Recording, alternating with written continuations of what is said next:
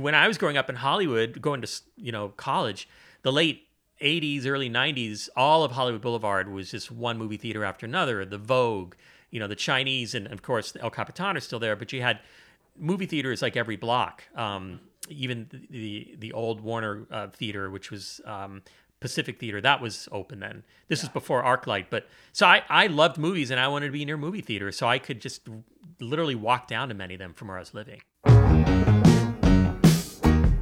Hello and welcome to Here in L A, Beverly Crest edition. Today we talk with Paul Haddad, who is a writer, a producer, and exactly the guy that you want to ask about hiking or freeways. Yes, Paul wrote one of the most popular L A hiking books, ten thousand Steps a Day in L A, and he's also written about L A's freeways. We'll talk about both of those things, relax. We'll also get into what it was like growing up in Mayberry R F D, which is the lake that Andy Griffith shot that iconic opening with little bitty Ron Howard. That's actually right next to Beverly Crest, way up in the Beverly Hills Hills. And weirdly, Paul helped discover Miz Brooke Burke for E's long-running Wild On series. Oh my God. We'll talk about how he traveled the world with her, and a very small crew, and even Artman. Join us, won't you? Hey everybody, I'm here with Paul Haddad in a beautiful home with air conditioning. I feel like I'm at the Four Seasons. I'll take whatever creature comforts we can get. Thank you for having me here. This is really nice of you to be here. Uh, people might know you on Twitter as L A Nerd. L A Dork. L A Dork. Yes. I'm sorry. Yeah. L A Dork. L A Dork out. How long have you been the L A Dork? A couple, maybe three years. Two oh, that's years. all? Yeah. Not not that long. And it just seemed like an obvious outlet for me to nerd out on L A. You, and that's and that's the reason I'm attracted to you, what you do on Twitter. Um, obviously, I love L A too, and I think I think what happens is the older you get, the more curious you are about stuff. You don't take things for granted any longer, or you take it less for granted. And when somebody like you comes around and is like, "Hey, did you know blah blah blah?" I'm like, "Actually, I did not know that." Yeah, and I found, having grown up here my whole life, and I'm now in my fifties, people will often turn to me to say, "Hey, where's a cool hike I can do and it's really hot, or it's sort of shady, or what's off the beaten path where I've never been before, and I would take some friends from out of town." And so I, I figured after a while, that's kind of capital, right? That's that's something that I can bring to the table that uh, I want to share with the world, and that's what spawned it. Uh, you have written books about hiking. Yeah, absolutely. So it also inspired ten thousand Steps a Day in L A, fifty-seven Walking Adventures. And so it's a book that came out a couple years ago. My publisher and I, we put out a second edition a couple years ago. And the initial book was fifty-two Walking Adventures, so one for each weekend of the year. You know, if I like, you know, that nice number fifty-two. Um, growing up in Illinois like I did, we never thought about hiking. Uh, when did you start? Was this something that was always an L A thing, to take a hike? Did I do think, teens take hikes? Yeah, well, and if you want to insult someone, you'd say, take a hike. Right. Right. No one really hiked. I mean, yeah, like uh, for me, I grew up in the uh, kind of near Mulholland Drive in the Santa Monica Mountains, and and we would hike as kids. We would disappear. We were the latchkey generation, just be back by dinner time, and we'd form our own little like trails and clubhouses up in the hills and see deer and coyote and, and things like that. Wow. Um, but then it did become more uh, in vogue in the eighties and nineties. That's when Runyon Canyon opened, and uh, people are more outdoorsy now, and walkability is a big thing now, when it, whereas it wasn't when I was a kid, because frankly, we were all choking on first stage smog alerts all the time. So you didn't really go outside some days. In fact, we were supposed to go back inside when I was in elementary school in West Hollywood in the seventies, because you'd breathe in and start gagging on the smog. I've heard about this, that back in the day, that was so bad yeah. that you couldn't have recess. You couldn't, exactly. And and you'd be coughing like you had asthma for the rest of the day. And I, I often wonder what sort of long-term damage that did on me. I mean, you know, people sometimes get lung cancer and they wonder why or how. I guess I'll be a guinea pig, you know, later in life for that generation. You look, you look great. Do you wake up coughing in the morning? I don't. Then you're fine. So far, I'm all right. Yeah. Um, okay, so where did you grow up? So, yeah, I grew up in an area that not many people know of, or if, they, if they've heard of it, they don't know where it is. It's called Beverly Crest. Okay, only reason I know that is because I was an Uber driver part-time for five years, and I was kind of a bad Uber driver in that I just went wherever they told me to go. Uh, recently, I interviewed a guy from Granada Hills who's like, no wonder you didn't make any money. But anyways, a couple of the people took me up to Beverly Crest, and I had thought that I had seen some big-ass houses.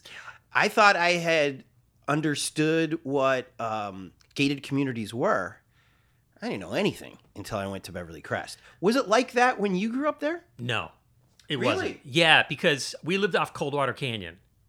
And it's that area that's just north of Beverly Hills, just south of Studio City. So it's bounded kind of like by um, Heather Drive on Coldwater up to like Mulholland, okay? And then the eastern part is kind of like the east east of Beverly Crest is Truesdale Estates. And then west of it is like Franklin Canyon. And that area where Franklin Canyon is, there is now a big development that started in the eighties, Beverly Beverly Park. And that's where Sylvester Stallone lives, Magic Johnson, Mark Wahlberg, a lot of big celebrities oh, live that, there. Oh, that crazy Mark Wahlberg house is up there? Yeah, the crazy Wahlberg house. There's wow. a, a housewife, a famous housewife who lives there I don't know from the show, you know. Um, But I yeah. did see the Wahlberg. Like, that's giant. Yeah, well, you know that they have written in their, um, I guess in the titles for the houses, they have to be minimum five thousand square feet. Minimum five thousand square feet. The average one up there is twenty thousand. And it is, yeah, it's a, you know, the largest, one of the, the most uh, affluent gated communities in all of Los Angeles. When I was a kid, we would, I had a mini bike. We'd we'd ride over the hills to that area before it was Beverly Park, and that was swampland. Really? Yes, and undeveloped. It was a, undeveloped, and it was the, one of the last meadows in the Santa Monica Mountains. So around springtime, when everything's really green here, you had acres and acres. This sounds like the thirties or something, but it was right. the seventies. You had acres of green grassland, you know, grassland and meadowland in the Santa Monica Mountains, where Beverly Park is now. And I think the last area with a A, a natural meadow is La Jolla Valley, which is near Oxnard. It's the western end of the Santa Monica Mountains, and I've camped there, and it's that's exactly what this section was like when I was a kid. In all the best ways, you are the L A nerd. Yeah, I, I actually wanted that Twitter handle, but it was taken. Oh, really? Yeah, that's why I became the dork. I'm sorry, I keep calling you the nerd. No, no, but I wanted L A nerd, and uh, so dork, I'm like, yeah, dork's more of my generation anyway, so. We got to figure out a way that we can, is is is L A nerd even doing anything? Probably not. Yeah, I yeah. hate I hate Screw when they them. just take the names and don't do anything. I know, they just sit on it. Yeah, we got to change that. Yeah. Uh, okay, so were you surprised when this beautiful meadow turned into...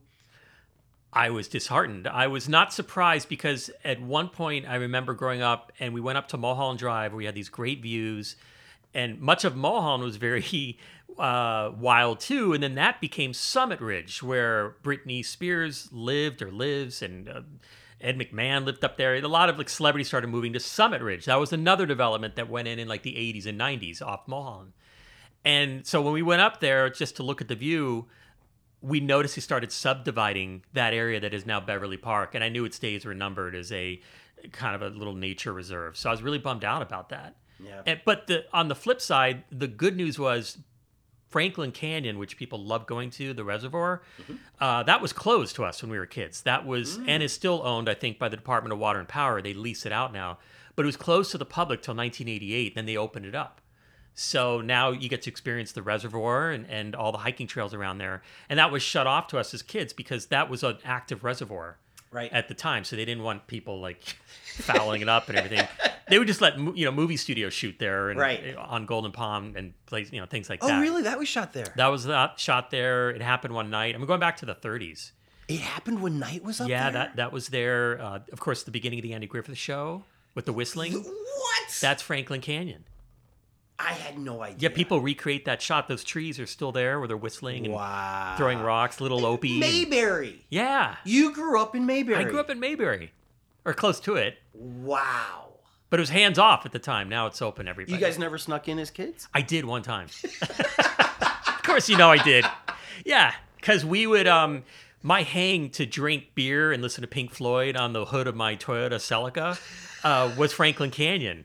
And so, like, we're talking nineteen eighty-three, eighty-four. I was in high school. So The Wall. The Wall, man. We would rotate between five Pink Floyd albums. It's like The Wall, Animals, Wish You Were Here, uh, Dark Side of the Moon, and Final Cut. Final Cut, not metal? Not metal, believe it or not. Final Cut was just so I prefer so depressing metal now. I don't like Final Cut now, yeah. But it was newer at the time. It right. came out like in eighty-three. We're like, oh, we got to work this into the rotation. And it was kind of like uh, the the the part two of The Wall. Yeah, it kind of was. Yeah. But Roger Waters took over by that point, and yeah. he's no fun. I don't know. He but, isn't any fun. Yeah, he's no fun. But he gave us The Wall. He did. And so after a few listenings of some, you know, Floyd, we would then scale the fence. And and just to touch the water was like taboo, but that was a big deal. Like, oh my God, I just touched the lake. We never got the urge to go in. Uh, we were too scared, um, but it was hard to get over the fence too. We only did that like one time, but otherwise we were just parked on Franklin Canyon. What high school did you go to when you? I went to Brentwood. It was a private school that's still there, oh, off Sunset. Off of Sunset, like Sunset and what? It's Sunset in Barrington. It's kind oh, of oh, like West L A. Yeah, I, I grew up in West L A. So mostly, but so not uni high. My brother went to uni. Did you, I didn't go because I guess my parents wanted me to get a good education. Uni was a public school. My brother was totally down with that. Uh, my grades were a little better at elementary school, so I did the I, S S A T and I got into Brentwood. So they figured, and I, I figured, yeah, why not? Let's give it a shot. Interesting. Yeah. Was was uni a bad school back then? It's just, it's just L A normal. High school. I mean, right. um, it is what you make of it. Both of my kids go to a public high school now. Good. Uh, so I'm I'm very proud of that, you know, and, and yeah. it is what you make of it. And and so, um, no, there's a lot of, I mean, God, J J. Abrams, tons of great people right. came out of uni, right? Yeah. Um, no, it just was, it was what it was, I guess, you know. Uh, let's, actually, I worked at Licorice Pizza over by uh, uni. No. Did you go to that Licorice Pizza? Uh, I would sometimes go to the one on San Vicente and Sunset because that was a block from my elementary school. Right. And, um, and then afterwards is when it opened, actually, I think. But I would still go to that one. Yeah. I didn't go to the one near uni very much. Sometimes. Right. It wasn't that big of a store. Yeah. Uh, it, it was really just for the locals. I mean, it was it. It's strangely, it's been a um, like an exercise machine store ever since. I you know, know like, exactly like where you're talking Peloton about. Peloton type stuff. Yes. Uh, and, you know, it's, it's. I guess that's L A. Everybody's worried about how they look. Do you remember when they opened a, a Licorice Pizza storefront right before the movie came out on Ventura Boulevard? Still there. It is? Yeah. Wow. Yeah, I, I, I have. I don't know much about the Valley, which is one reason I'm doing this. Yeah. Um, I have a feeling it was already a record store. And they just got in cahoots with uh, the studio oh, to put that front possible. on it, which is kind of genius. Yeah, because it'll attract a lot more people to it. That's great. Um, but but don't quote me, as okay. they say.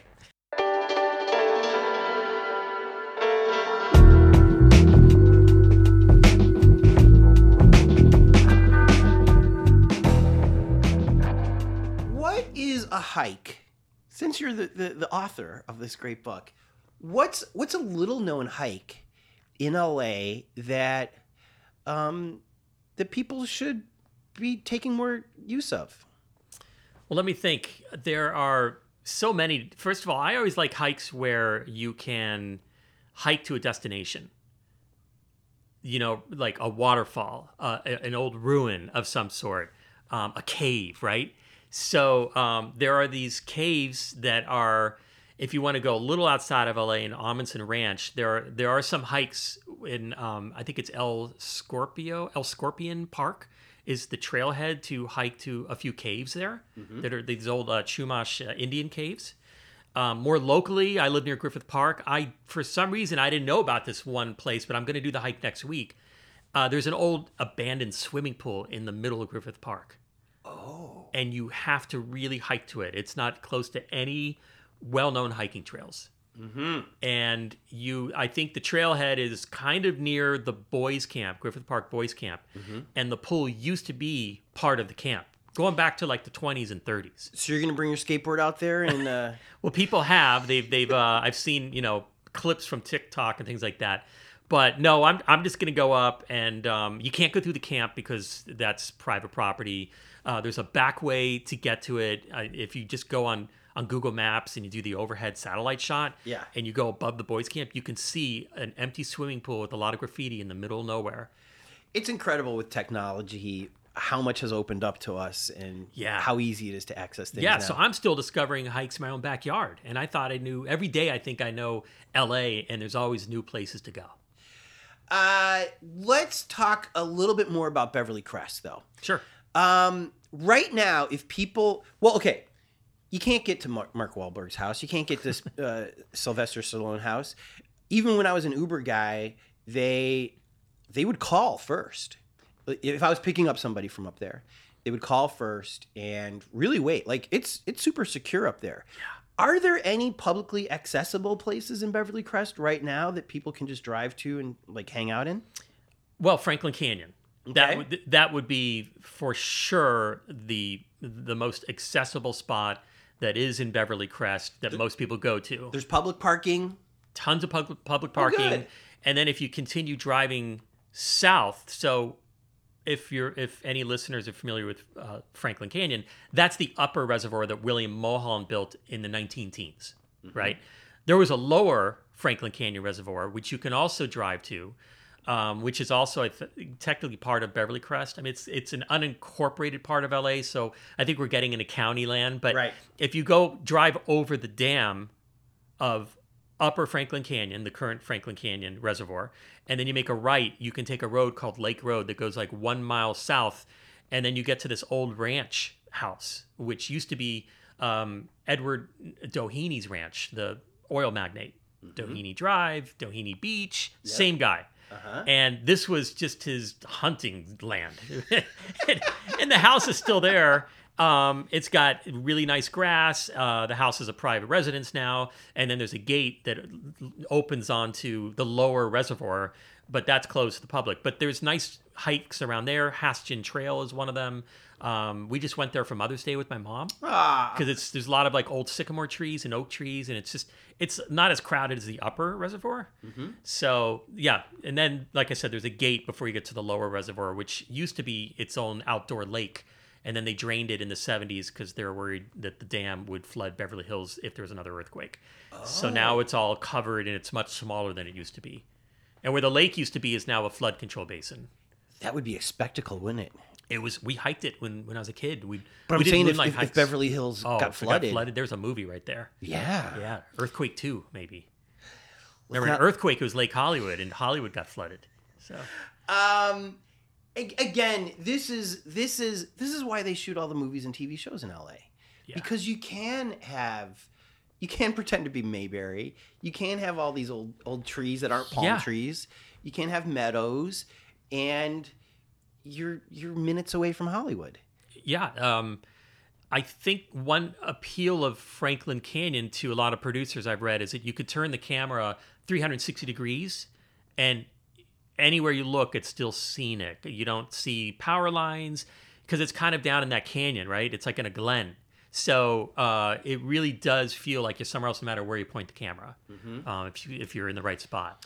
Uh, also, um, and I don't know if you felt this way when you grew up in uh, Beverly Crest, but Beverly Hills proper mm-hmm. is kind of hard to get to. It, it's not near any freeways. Right. You also wrote a book about freeways, yeah, and, and yeah. We'll, we'll talk about that in a minute. But I think on purpose they didn't want a freeway in Beverly Hills.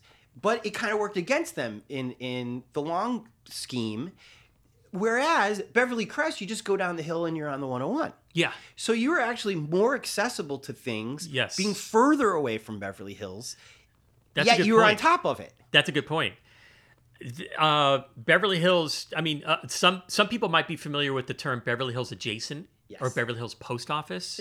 Yeah. So we Where, got where's to. Where's the post office? Well, okay. The reason they call it Beverly Hills Post Office is we got to enjoy some of the creature comforts of Brentwood, but we, excuse me, of Beverly Hills growing up.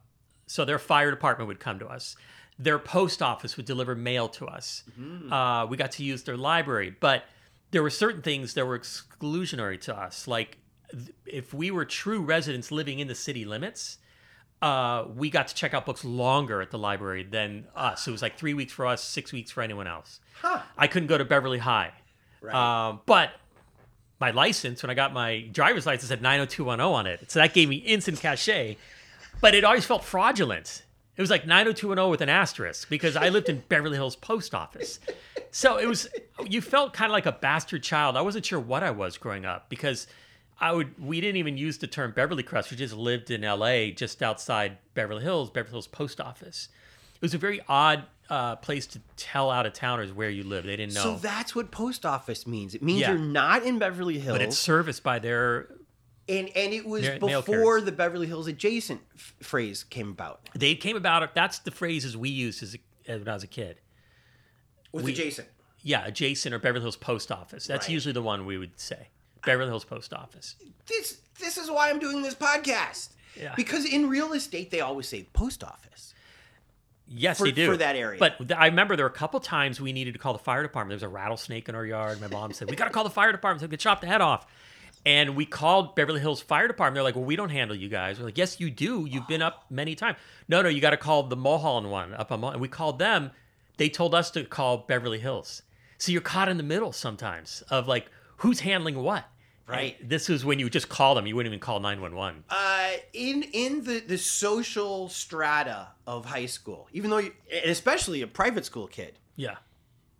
Was it cool to live in Beverly Crest back then? Or was it better to be in nine oh two one oh proper? Well, it was, um, looking back, I'm glad we grew up where we did because we were truly amongst, the, in the Santa Monica Mountains, and you were close to nature. We could ride our bikes, like, on these dirt paths and make jumps, and, and you know, we, we got to experience kind of that Mayberry lifestyle.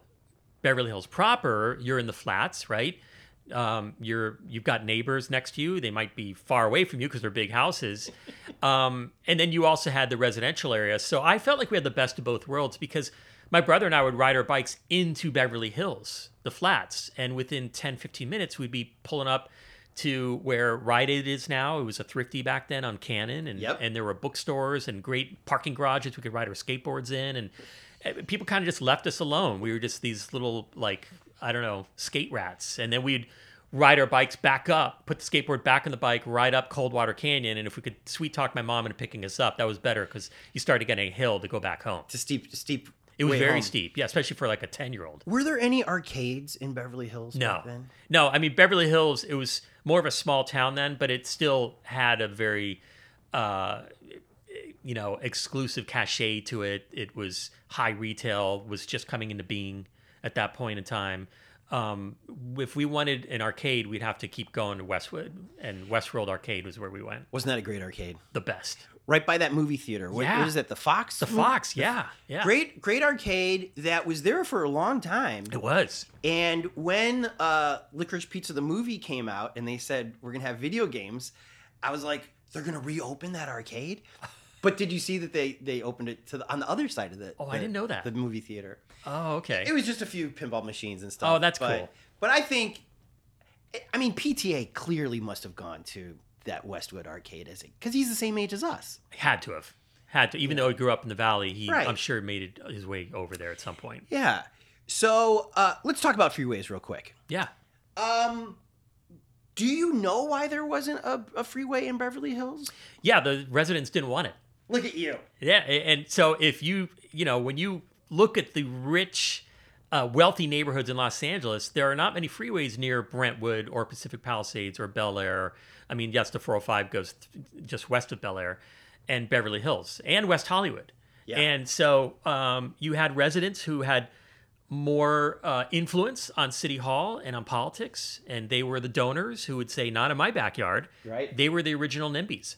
Right. And so even though Caltrans wanted to put a three a freeway through Beverly Hills, it was... Did they? Yeah, oh yeah. Um, going back to the fifties. Where, where do you, did you see any of those maps or any of those proposals? Absolutely. The, on every freeway proposed proposal map from the fifties up through the mid-sixties, you'll see the Beverly Hills Freeway routed in there as a dotted line. So tell me where, where it would have gone. There were three different routes. One would have paralleled Sunset Boulevard, which would have been insanity. North or south? west-east, starting from the four oh five freeway and going and hooking up with the one oh one, the Hollywood Freeway at Vermont. Okay, so would have so been very circuitous. So it would have taken over Sunset somehow? It was a bad idea. Right. The other routes were paralleling Santa Monica Boulevard, and mm-hmm. much of the freeway would have been submerged. And that was to placate many of the shop owners in West Hollywood and Beverly Hills. Caltrans said, look, we'll just run much of it subterranean. So and like a tunnel. Kind of. I a, mean... A th- tunnel underneath... Well, look at the Hollywood Freeway now. Like from, let's say, Silver Lake up to uh, Hollywood, much of it's trenched, right? And yes. through downtown. They call it the downtown slot. Yes. Uh, the one thirty-four yes. through Glendale. And m- m- many parts of L A have a, a submerged freeway. They call it a depressed freeway. I don't know why it's so sad. They just call it depressed. It's... And so it um, wants to be a taller freeway. Yeah, it wants to be a. So that's how they envisioned much of it, but even that wasn't going to fly. No. But there is a phantom Beverly Hills Freeway. If you go down the Hollywood Freeway and you see, when you get to Vermont, you notice both lanes, the north and southbound lanes, separate. There's a giant median and there's like some storage in the middle there. Yeah. And th- they separated it there when they built the Hollywood Freeway in the fifties to accommodate an interchange with the Beverly Hills Freeway. So wow. that's where it would have linked up to it on the eastern terminus, and it would have kept going and linked up with the current two freeway, which just is like a stub in Echo yeah. Park. So that would have connected to that interchange. Wow. So you could have driven literally from surf to the snow if you just hopped on the two, which wow. is what the freeway would have been. It would have been uh, State Route two. And so if you started in West L A and you took the Beverly Hills Freeway to the Glendale Freeway, it would have kept going, and then they were going to build a freeway over Angeles Crest Highway, which is also the two. And you'd let out like in Victorville or something, and you'd you go know, skiing. I, maybe this is only for guys like us, but I would love to see a computer simula- simulation of Ooh. This. You know, um, just what, what, but expand it. Not just the freeways, but what would those neighborhoods be like? Because... I don't want a freeway on Santa Monica Boulevard and Highland. Right. Yeah. You know, it's it's great that all that, as junky it is right now, it's it's getting spruced up. You know, yeah. like like it would it would totally screw up that neighborhood. Oh, well, imagine. I mean, if you play that thought game, imagine what Boyle Heights would be like now, or East L A, which is divided by freeways, and how much better those communities would be for everyone living there, not just mm-hmm. like health wise. Yeah. Uh, but just in terms of quality of life. And, well, and so, I think yeah. I think about Frogtown, mm-hmm. you know, because when the one oh one happened, uh, I I feel like Frogtown was probably hurt the worst. Yep. Because they're they're, but they might look at it as it's great because now they're kind of isolated, which is a good thing yeah. in some cases, um, and it's their their own little thing. Um, it wasn't you, it, Frogtown. Uh, there were definitely communities that were more disrupted than Frogtown because. West of Frogtown, you have Elysian Park. So they kind of put the freeway near Elysian Park, right? Yeah. Near the L A River. So at least some of it, or most of it, was spared. But other communities, especially like Southeast L A and and even like the ten, how it's this line of demarcation now between like kind of lower income communities or people of color south of the ten and then north of ten. It's not, that's like the a really good example. And, um, You know, uh, by the way, Silver Lake is such a great little community now. That would have been completely divided if they continued the two to the one oh one. Mm-hmm. And a lot of people fought that in the seventies. And it Did really they? galvanized the community and made it, you know, kept the charm of much of Silver Lake as we know it today. Let's go back to the ten since you raised it. Um, in hindsight, it, now, it seems like a perfectly good freeway. Yeah, absolutely. Would you have built it any differently? It would have been hard to not take a route other than its current route. It was it was originally called the Olympic Freeway because it was going to parallel Olympic Boulevard. And the freeway is very close to Olympic. Yeah. And you have downtown, which is the central business district. Yep. And you had all these, they called them West Side orphans then because they were orphaned. They didn't have a freeway to get downtown. You had to take a you had to take Wilshire Boulevard, and it had like one hundred fifty-two stoplights just oh to go from God. Santa Monica to downtown. At when, the time. When did they build the ten? Uh, in the early sixties. It's one of the later freeways. Wow. So yeah, L A at that point, a lot of people were living on the west side, and they were not served by freeways. So that's why Caltrans wanted to build two of them: the Beverly Hills Freeway and the Santa Monica. So you can't you can't have neither one. You got to have one or the other. Yeah. And so the Santa Monica just made the most sense because it went right to the beach. The yeah. Beverly Hills Freeway would have stopped, you know, at the four oh five. So it's kind of like what we're what we've been discussing with subways, the M T A, like what's the best route to the beach. And it doesn't surprise me that the Expo line, the blue line, was the first one to Santa Monica, which is always more receptive to transit options. Santa Monica's always been a more progressive city, yeah. or at least of late, not always. But um, so yeah, it made sense. And I don't know how you really would have done the route that much differently. The the most recent freeway that I know of is the one oh five. Yeah, is, is that is, is that the, the newest one? Yeah, it is. It is the most recent in the L A area for sure. It's considered the last freeway. Again, in hindsight, this seems like a no-brainer. I love it now to get to the airport.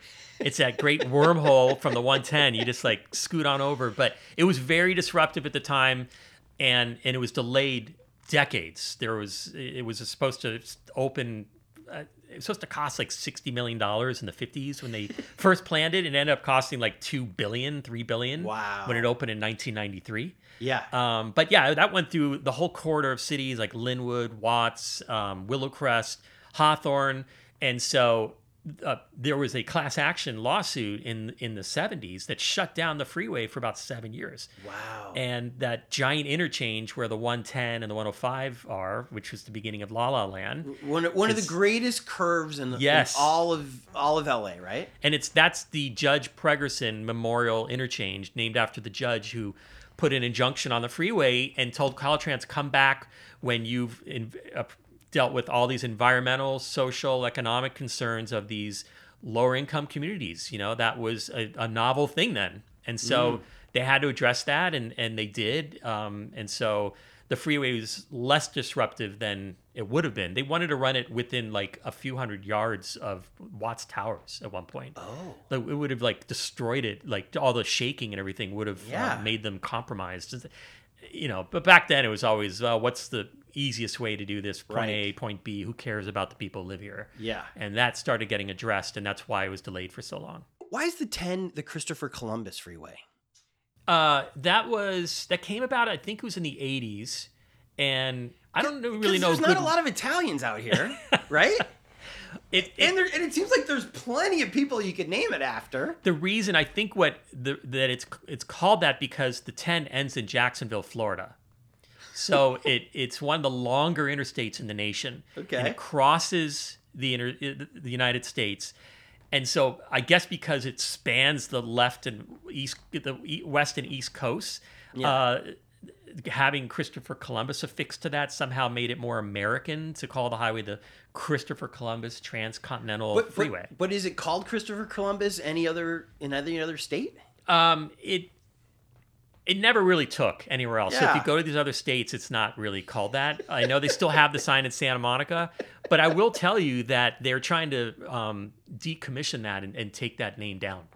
And because it's not cool anymore. It's not cool anymore, and. Um, The I believe the Board of Supervisors, the L A Board of Supervisors, has made a motion to take that down. So I keep wondering when that's going to happen. It hasn't happened yet. But then the other thing that's really weird about that What's is that? You go a few more miles east of that sign on the ten. Yeah. So you go just past the four oh five, and it's the Rosa Parks Freeway.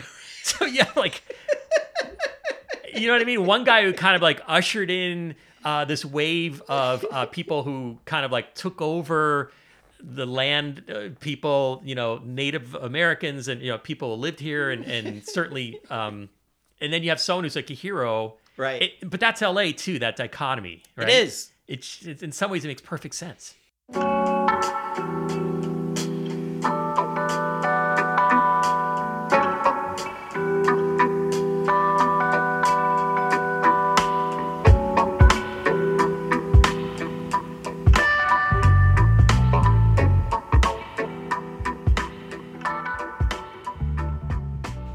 Talk about your job real quick, if that's all right with you. Sure.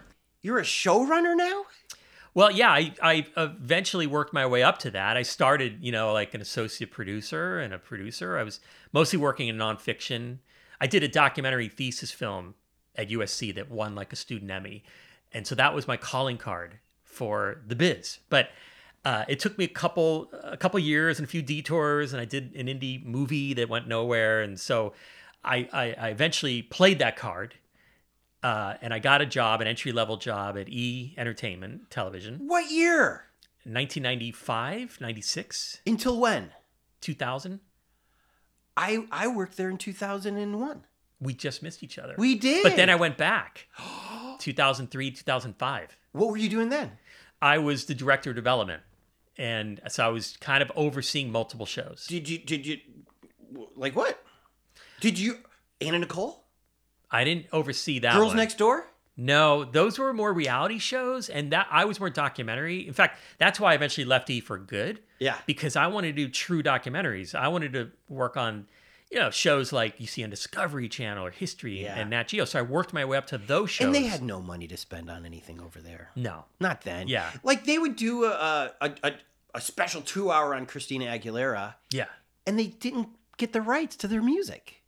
And, right. And, I, then, and then you'd go to V H one, they'd have a half hour on her and have all the videos. Well, guess where I went after E? Where's that? V H one.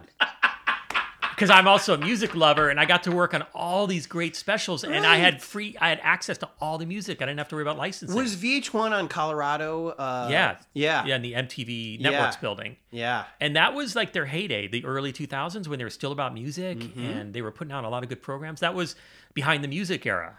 In fact, Which I, were fantastic. I yeah, I shared an office space with them, and so that team and my team, we were doing shows together. It was a really good time to work on on uh, music shows. Yeah, yeah. What was the issue with E? I well, feel like what, they could have put a few bucks into their stuff if they wanted.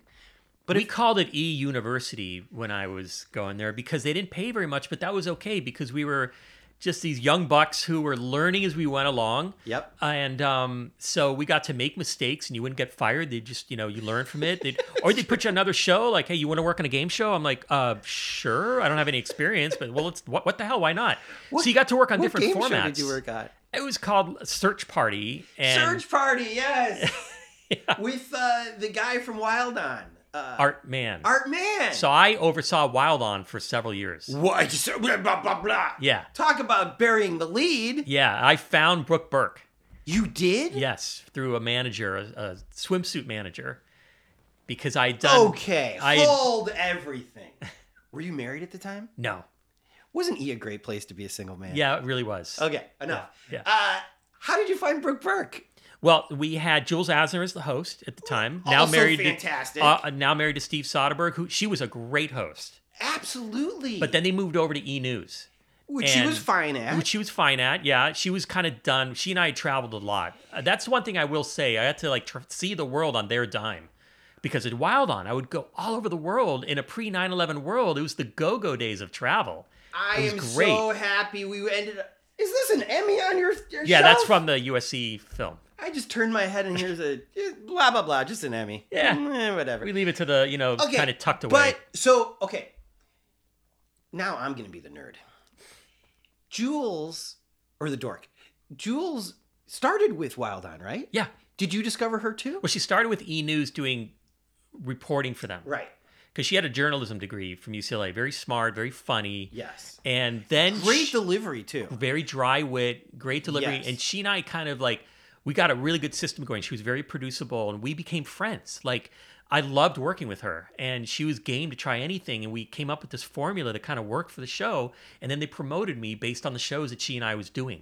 So I have her to credit for how the show evolved into more than just, like, a T N A show. It was, I wanted to do storylines and bring more culture into it. Yeah. Um, and my boss wanted that as well. We just kind of found the, the secret sauce, and yeah. it was it was working with Jules and seeing the world through her eyes. Mm. So it gave it a nice narrative. And I was really bummed when she moved over to E! News and we were back to square one. And they, I was tasked with getting a new host. I'm like, oh, crap. We'll never find, find someone as good as her. And they're like, well, you know, then find someone as easy on the eyes. Because I think the underlying message was a model would be okay. You know, someone who like is really uh, guys would want to tune in because this person's on T V, right? And Jules was cute and everything, but... Let's face it, Brooke Burke was a playmate and everything, or became one. Yeah. But at the time, she was just doing print ads, and uh, I knew this one guy who worked... I'd done some shoots with this guy for some calendar shoots for Wild On. His name was Lou Maggio. He's in Florida. And I called him up. I said, Lou, I've got a real problem here. I have to find a new host. We're doing an, a new show like in a, in a problem. Month. Yeah, a real problem. I got to find a bikini girl. Well, he said, and he, he kind of talked like, uh, his voice was almost like uh, uh, Marlon Brando in The Godfather. he, and he he counseled me. He said, listen, I have, she's not a head turner. She's a head spinner. Wow, yes. I still remember that term. And I said, well, is she in Florida? No, she's out where you are. She's in L A. I said, let me meet her. And I met her. And she was very sweet, very shy. Was she? Never done anything on camera before. Huh. Because she just was a print model. Huh. And she was probably in her mid-twenties. And um, she was very game, you know, like, sure. Like, I thought she would be good as a correspondent, not as the main host. I right. thought she needed a lot of work. And she and I, I remember we went down to Venice Beach. We went to Muscle Beach. And we just did some interviews on the boardwalk. And I had her do some mock stand-ups and things. And I gave her some tips and everything. And my boss felt, let's just throw her right into the frying pan. That's how he was then. And we had to leave for Spain to do Wild on Spain, like the next week. He said, bring her along. You go with her, really coach her. And let's also bring, this is really smart on his part. He said, bring Todd Newton, who mm-hmm. was also a host then, who did right. a lot of work like Art Mann. And, yep. you know, Todd would help break her in and, and make her feel comfortable. He's very funny, especially off camera. He just loosens you up. And talk about a voice on that guy. Great voice. Started as a radio guy mm-hmm. and then went into, after E, he hosted, I think, Price is Right. Uh, or he, he did some game show stuff. Yeah. Yeah. Maybe not Price is Right, but other stuff. I mean, stuff. Tall, handsome, perfect voice. Yeah. Why isn't he still on T V kind of a... He's got his own thing going now. I think Does he's he? a motivational speaker now. I can see it. Yeah. Because yeah. he's a force of nature. He is. And so if you look at that Wild on Spain show with her, you could see she's she's a little, um, she's still finding finding her way. Yeah. But she was a really quick learner, and within a few months, she was the face of that show. The ratings went up, and the rest is history. Wow. Yeah. Wow. Okay. Art Mann as the the the comedic relief on there. Yeah. Great. I'm so glad you say that, because I'm a big fan of his.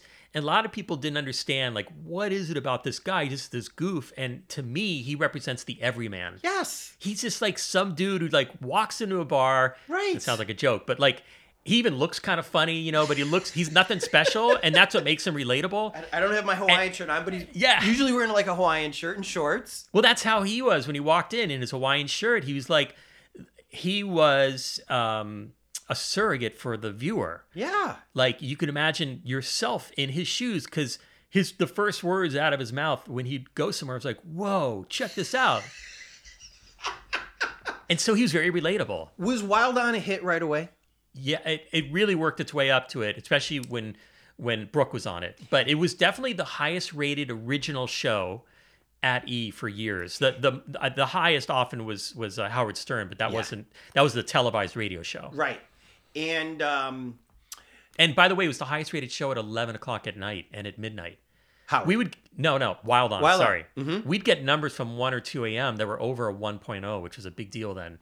It just in the after midnight where they would run the repeats, and it was higher than anything in prime time on E. Well, because you guys were teaching us about the world. I guess so. We're doing our part. There was a show on um, on the Style Network that was based out of. Uh, Uh, Australia called Getaway. Mm. Did you tailor uh, Wild On after that at all? No, I, I Getaway never was heard kind of. It. of uh, it was kind of it without the bikinis. Okay, um, but but I gotta say though, it. I mean, okay. Did you guys get any criticism for the T N A aspect of Wild On? If we did, I didn't see it. Really? I was never comfortable doing those types of shows. Like I hated doing like Wild on Spring Break.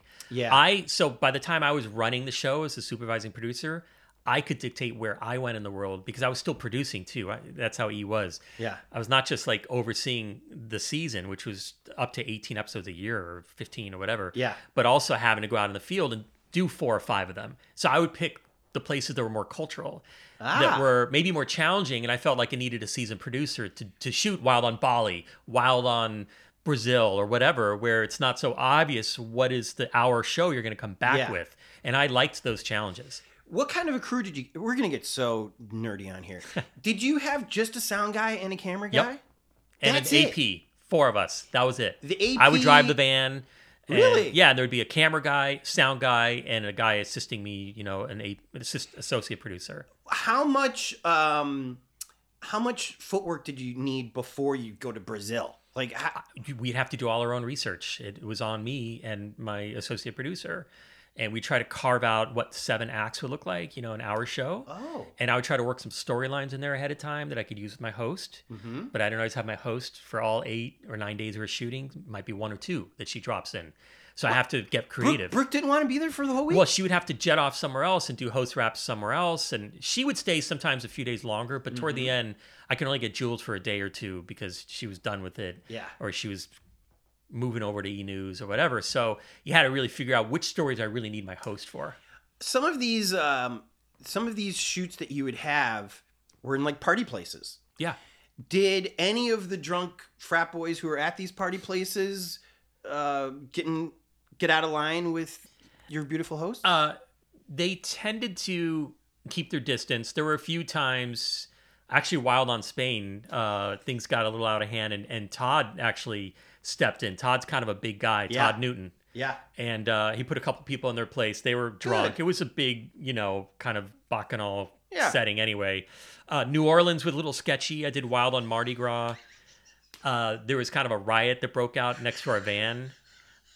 There was a guy who was pushed. He was shoved up against our van window. I still remember this. We had a driver. He's like, "You're going to need a driver. Trust me." I was like, "Ah, oh, I'll have a rent-a-car." I, I thought I could do everything myself. He's like, "Trust me." And we went through this one area of town and it was, there were like fires, trash cans on fires and people throwing rocks at cars and stuff. But they were having a good time, we were told. But then a, a skirmish, a fight broke out to our right. And the guy like slammed into our car and the whole van like shook back and forth. And I look out my right mirror, out the right window. I was seated in the middle right area. I look out the window and there's a guy's face shoved up against the window with blood on it. And his face kind of dragged down the window. So it left a streak of blood. I'm looking at his teeth and his lips. And he's like kind of bug-eyed looking at me as he's like drifting beneath the window and there's a guy pummeling him. I was like, "Let's get the hell out of here." And the guy, like our driver blew through a red light. So there were some like sketchy moments, but people were pretty respectful. What was the budget of a, a shoot like that, like New Orleans? I, we're talking under fifty thousand for the right. whole, for the whole show, right? For the, for the whole week. Look, C E, as someone, if you worked there, yep. you know, you know that they would had a lot of staff people. So it's, I don't know how you figure a budget when you're paying people weekly salary. I anyway. guess what I'm asking is, um, if it, your budget at the location, you're not staying at the fanciest right. hotels, right? Uh, you'd be surprised. Really? Good and we for were you. flying first class a lot. Were you Because really? we got trade outs. So often we'd shoot a twenty second scene of our host walking through the lobby of the hotel and they would spring for the rooms. This was a different era. Was this your idea? We all figured it out after a while how to work the system. What, or, do, you mean it, what like, do you mean it was a different era? They they wouldn't do well, that today? I don't think so. There's just so many hoops you have to go through now. I would just call the hotel and make my own deal. And I wouldn't even go through ad sales or any department at E. Later, they're like, "You have to go through us if you need to do these trade outs. You can't shoot there because there's, you know, Pepsi signs and Cokes and advertisers." Oh. Like, there were numerous things we weren't thinking of. We were just shooting from the hip, right? Right. Or I would call Qantas because we were flying to Australia. I'm like, "Hey, if we shoot our host on your plane, looking out the window and just we see the Qantas signage, can we, do you think we can get comp tickets?" And they'd say, "Sure." Right. And so we'd fly first class. This is how it ought to be. This is how it used to be. But, not now. But why? Everybody wins in the old way. Who True. loses? Uh, I mean, maybe E could argue... People we, whose job it is to tell you no. That's who loses. Good. Forget them. Because it ruins everything. Yeah. Why isn't there, why isn't there a Wild On today? I don't think... Uh, looking back, some of the shows are very cringeworthy now. Are they? Yeah. I think that it's it's objectifies a lot of women and men. It sexualizes people in a way that... Um, I don't think you could do now. Like but body was, shots at a bar. Is there something wrong with me that I don't, no, it's everybody's having a good time? Yeah, I mean, look, I suppose there's not also because you can access this information anywhere you want online now on social media. Yeah. Like it's not special anymore. At the time it was. Oh, no one else was doing that. I hear what you're saying. Right. And so like even Travel Channel, one of the compliments we got was Travel Channel wrote a memo to their employees that they made they needed to make their shows more like E's Wild On show. because that's just a, looks like a fun show. And their shows back then were very stodgy. Yes. A lot of voiceover, um, not sexy. Right. And someone who worked there shared a memo with someone on, on our team and said, look, they want to emulate us. Yeah. And so that's when I knew we were onto something. But then everyone was doing it. We're in a wild on world now. Let's face it.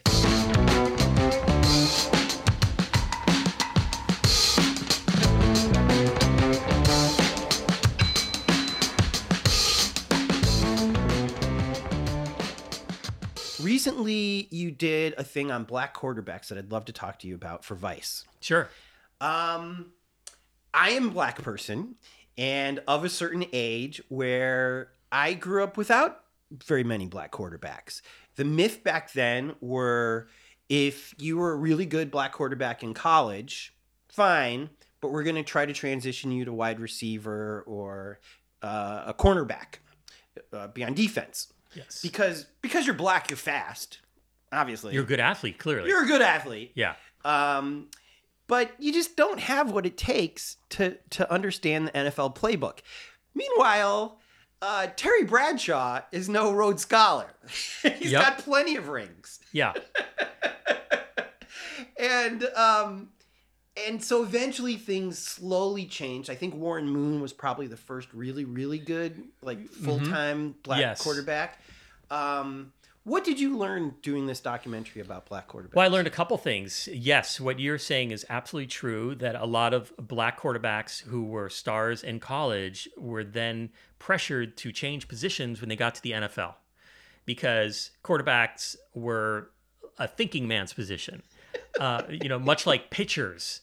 Uh, you might remember in the late eighties or early nineties, whenever it was, when Al Campanis went on Nightline and said, one reason you don't have a lot of black pitchers is, uh, you know, they lack the necessities that white pitchers have.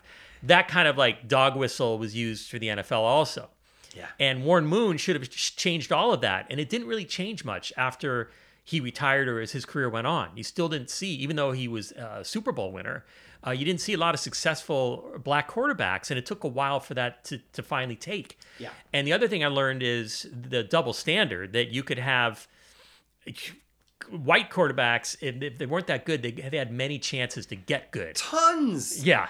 They were never good, some of these guys. Right, and they would just keep playing.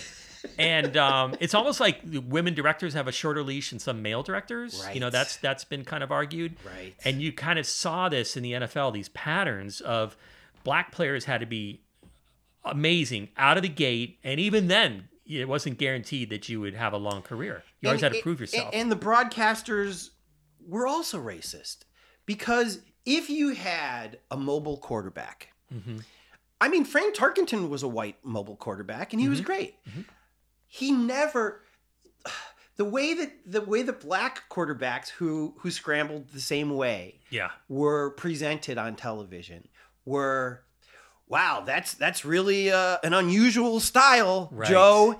Meanwhile, Fran Tarkenton's running around like right. his head's cut off, and you're like, look at that, look at how spunky he is, yes. look at how scrappy he is, and it's like, we're watching the same game, fellas, right. Yeah, and uh, there's also, you have to factor in that a lot of these uh, towns or cities, let's say Dallas, the owners would argue like, look, we'd love to have black quarterbacks, more of them, but look at our fan base. It's largely white, and people identify with the face of the franchise, which is the quarterback. Mm. Now, to their credit, Dallas Cowboys have had black quarterbacks. Right. Um, but that was the thinking of a lot of cities, um, mm-hmm. especially in the South, that, you know, we don't want to disenfranchise our fan base, and mm-hmm. that's less money in our pockets. I, I don't know if that's ever been proven, by the way. That's just what they said. Right. So I don't think it would have mattered. Because clearly has, it didn't seem to. N F L's made plenty of money. Yes. Even with bad teams. Mm-hmm. And and that's the interesting thing to me about Colin Kaepernick is racism. Racism is interesting if you are um, not super duper rich. Mm-hmm. But when you're super duper rich, you might just be racist and have a bad football team or or not as good of a football team. Right. Because you got you still got to go to the country club. I mean, one reason Lou Brock was traded off of the Cubs was because they already had Ernie Banks and Billy Williams. And and I think it was uh, P K Wrigley, the owner, was was kidded at his his club. Mm. Oh, you got Lou Brock, were you going to have an all-black team at some point? And so they just gave him away for nothing. Wow. And and back then, well, you own Wrigley chewing gum. You have all the money in the world. What do you care about this baseball team? Yeah. But you do want to be respected at the country club. Right, and amongst your peers. But Jerry Jones, I think, is a different guy. Mm-hmm. He wants to wants win. To win. So yeah. he'll have whoever's going to help him win. Yes. So back to Kaepernick and these mediocre quarterbacks. It seems like the owner class of the N F L is also super duper rich. Now with T V contracts, they're even more rich. Um, have you seen the Oakland Raiders um, owner's house in Vegas? No. Looks like a spaceship. It's giant. They they seem to be more willing to have mediocre teams and and stick with this old school thinking that black quarterbacks just can't do it as well as Roger Staubach could. Uh-huh. And they're willing to not make the playoffs over See, it. The, why you own a team then at that point? Status. I guess so. But and, seemed... and it's a club of thirty. Right. You know? And that's kind of cool, I guess. I'd rather win. Yeah, and winning also it's going to put more money in your pocket. So it's a, to me, it's a short-sighted philosophy, mm-hmm. if that's the case. Uh, uh, other than Kaepernick, were there other black quarterbacks that we should know about that were treated unfairly by the N F L? Um. There were. I'd have to watch the show again. I mean, there were so many people we interviewed. Mm-hmm. Um, it really, the the common denominator amongst all of them was people who weren't given a chance when others, uh, white players were. Mm-hmm. Um, and they were considered, as you said, like maybe they didn't play within the system. Yeah.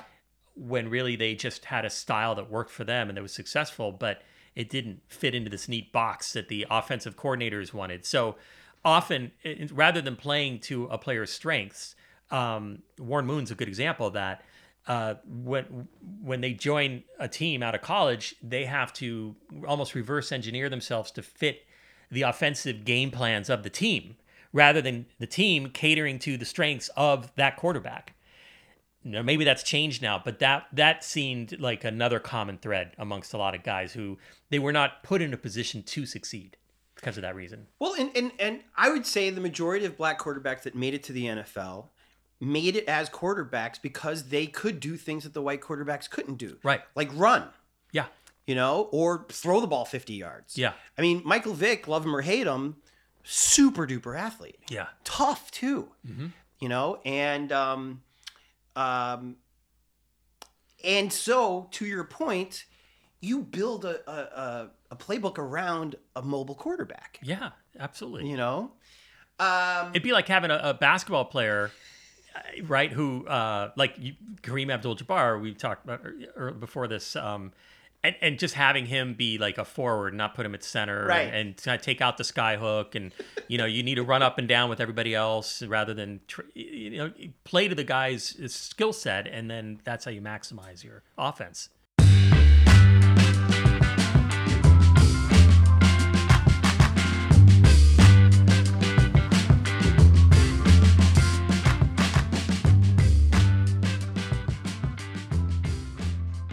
L A nerd, L A dork. Yeah, I, I don't like the word dork. Yeah, it's well, it's a it's a it's a term that I grew up with, so it seemed okay, natural. Fine.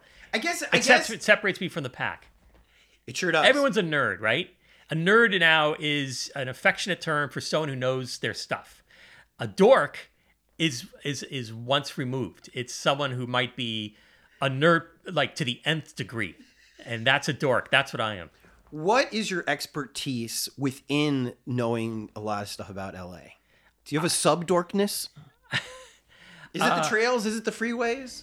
Yeah, it's, um, yeah, I mean, you know, look, I'm being a little facetious. Like, I don't think I bring that much more to the table than other people who are curious about L A, who grew up here, who have their own um, niche, or they have the benefit of growing up in the city and, and are interested in its past, right?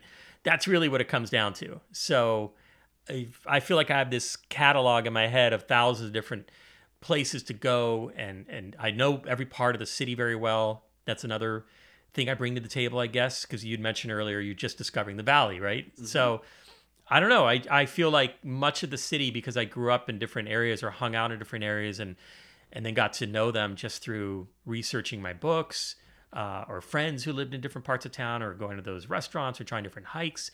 At some point, you're almost in, just out of curiosity, I would seek these places out.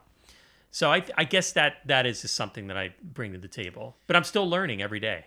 Would you, have you been approached to do like a tour book or um, a YouTube video series or anything like that? People who have the ten thousand steps a day in L A book many times have said, why don't you do a uh, an app mm. where you can listen once a week and I'll take you through, you know, a kind of recording of like where to go, when to make a right turn, eat over here, try this trail. I, I guess that's something that, you know, would be cool to have. I've never, I'm always like interested in what's the next thing. And so for me, I'm always, I want to move on to whatever the next project is. I want to create a Wild On Los Angeles starring you and Allison Martino. I love her. What do you think of that? I would do that. Uh, Pat Morrison can be part of this too. Who else should be part of this crew? Wow. Well, you should be part of it. I mean, certainly. I, I got this for fourteen years. I'm, I'm yeah. hooked. Okay. Damn. And I don't look so good in a bikini. Is there anybody else that we should be thinking about? Because Allison is somebody that I think is not on enough people's radars. Allison Martino's great. Uh, Nathan Masters from K C E T. Oh. He does the Lost L A shows, oh. and he also writes for K C E T dot org. I would bring him to that lunch there or that Wild On shoot, everyone do. Yeah. Yeah, I don't know how he looks in a Speedo, but that's up to him.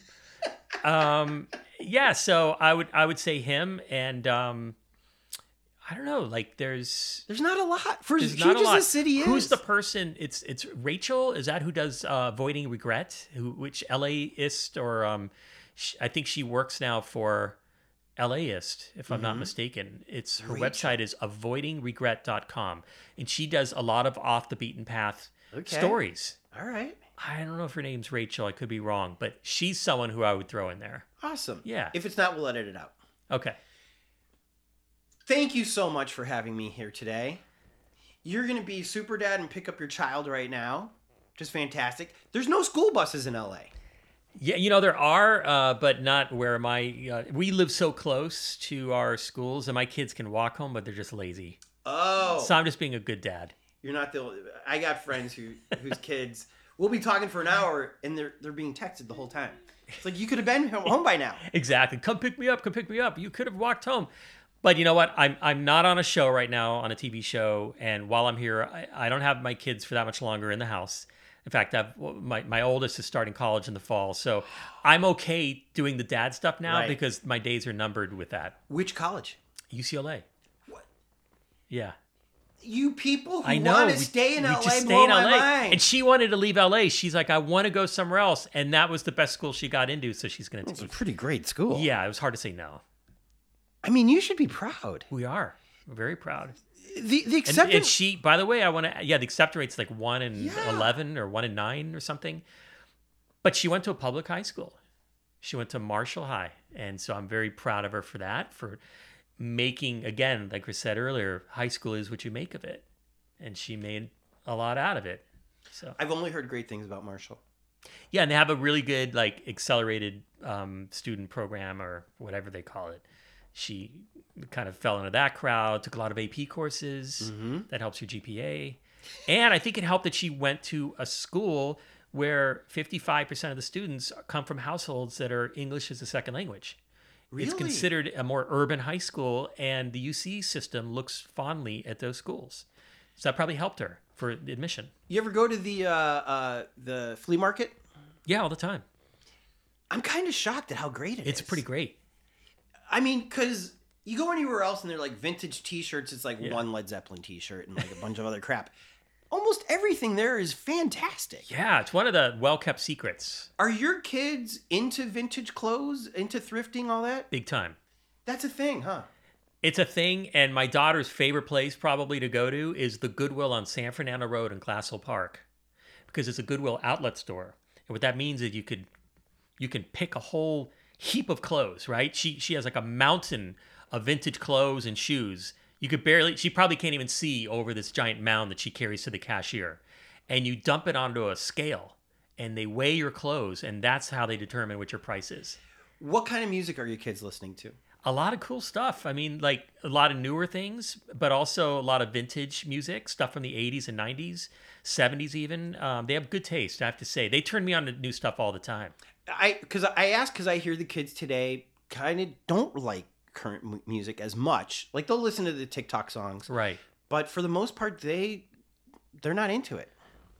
I, I have to agree that like most of what my daughter listens to is stuff that is... Uh, From, from from before she was born, um, or you know, like when she was, you know, little or whatever. It's not always current stuff. Like she just went to uh, the concert in Pasadena that was um, yeah. Uh, what was that? Uh, Morrissey. And yeah, it was Morrissey, Blondie. Devo, Bauhaus, Blondie. Yeah, you know, and and these are bands I grew up with, and then right. you grew up with, and she loved it. She wanted to go, and so she went. She checked them all out, and she wasn't born, you know, before any of these bands started. Are they going to Coachella, your kids?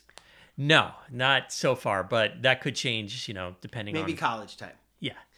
Paul, this has been a blessing. Tony, thank you so much. This so was a nice real pleasure. I loved it. Thank you very much. Right on. How great was Paul? You know who we'd skip rocks with in Mayberry? Our Patreons. When you stoke us, you're helping this rocket ship of love break through Earth's restrictive gravity pull and help us jet off into the stratosphere. Every donation you hand over helps us keep this insane project a-rolling.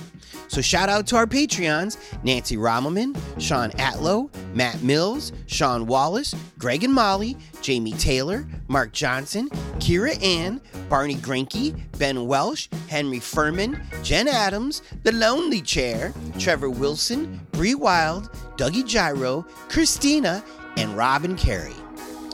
Want to hear your name at the end of next week's show? Go to patreon.com slash here in LA and give till it hurts. Also, shout out to our Angelinos. To be an Angelino, all you got to do is PayPal twenty-five bucks or more. No big whoop. And we will list you on the Here in L A website. That, uh, is it going to ever happen, this website? It probably will. It's mostly done. I just, I, it, it'll be there. But in the meantime, it'll be on the uh, Medium uh, website. It'll be there. Don't worry. We love you and we thank you. You'll also be given a number to denote how early you got in to make this dream come alive. For example, Angelino one is the delightful Allie Miller. Number two, the amazing George Wright. Number three, the very shy Rita Joanne. Number four, the even shyer Jason Sutter. Number five, uh, Grant Houghton. Hi, Grant. Number six, Rob Baker. Oh my God, God bless you. Number seven is Kev Chang. Number eight, Brenda Garcia, and number nine, John Griffiths. Just PayPal your hard-earned cash to busblog at gmail dot com and uh, know that you are doing something good. Want to support us, but you're paying off your kids' college bills? Hold on. Interested in money laundering, but uh, don't know where to store all your money? Well, first of all, you shouldn't be money laundering, but if you need a place to store it, busblog at gmail dot com. Is this even legal? Want to support us, but you're paying off your kids' college bills? You can still help. Actually, you really shouldn't money launder. You, it's not good. Ozark is a fantastic show. Don't money launder. I take it all back. Strike that from the record. But if you do have extra cash that's just burning a hole in your pocket, just uh, busblog at gmail dot com on PayPal. Want to help us, but your kids are in college and it's draining you dry? You can still help. Post your favorite episode on Facebook. Oh my God, post too. Have I even seen? I guess I guess Linda has posted two. There's a few people who've posted two episodes. This is this is episode sixty. If we haven't made two episodes that you want to post on your Facebook, and you've made it down this far into the podcast, don't be shy. Your friends wouldn't mind if you said, these are two of my favorite episodes. Just post it. See what happens. If you want, you can tweet something nice about us. Anytime you see me tweet something. Uh, by the way, we even have a Here in L A uh, Twitter account now. So you can follow that. It's uh, here in L A dot com. Um, you can follow us and you can retweet uh, anything you see on the Here in L A Twitter. It's it's nice. I think we have uh, a couple hundred people following us. It's very amazing how quickly that grew. Uh, so thank you. Tell your friends how Here in L A is spelled, and it's on Apple Podcasts and Google and even Spotify. Here in L A is produced by myself, Tony Pierce, hello, and a man who's pretty wild on himself, Mister Jordan Katz. Hello. Editing, mixing, and music supervision by Jordan Katz. Songs by Orgone and Jordan Katz. Special thanks to Cindy, lovely Cindy, for creating the logo and always uh, inspiring us in many ways. Thank you to Jen for initially inspiring this in Oz and Kim's backyard. And everyone out there who watches their hometowns change and embraces it instead of complaining, bless you. The only constant is change.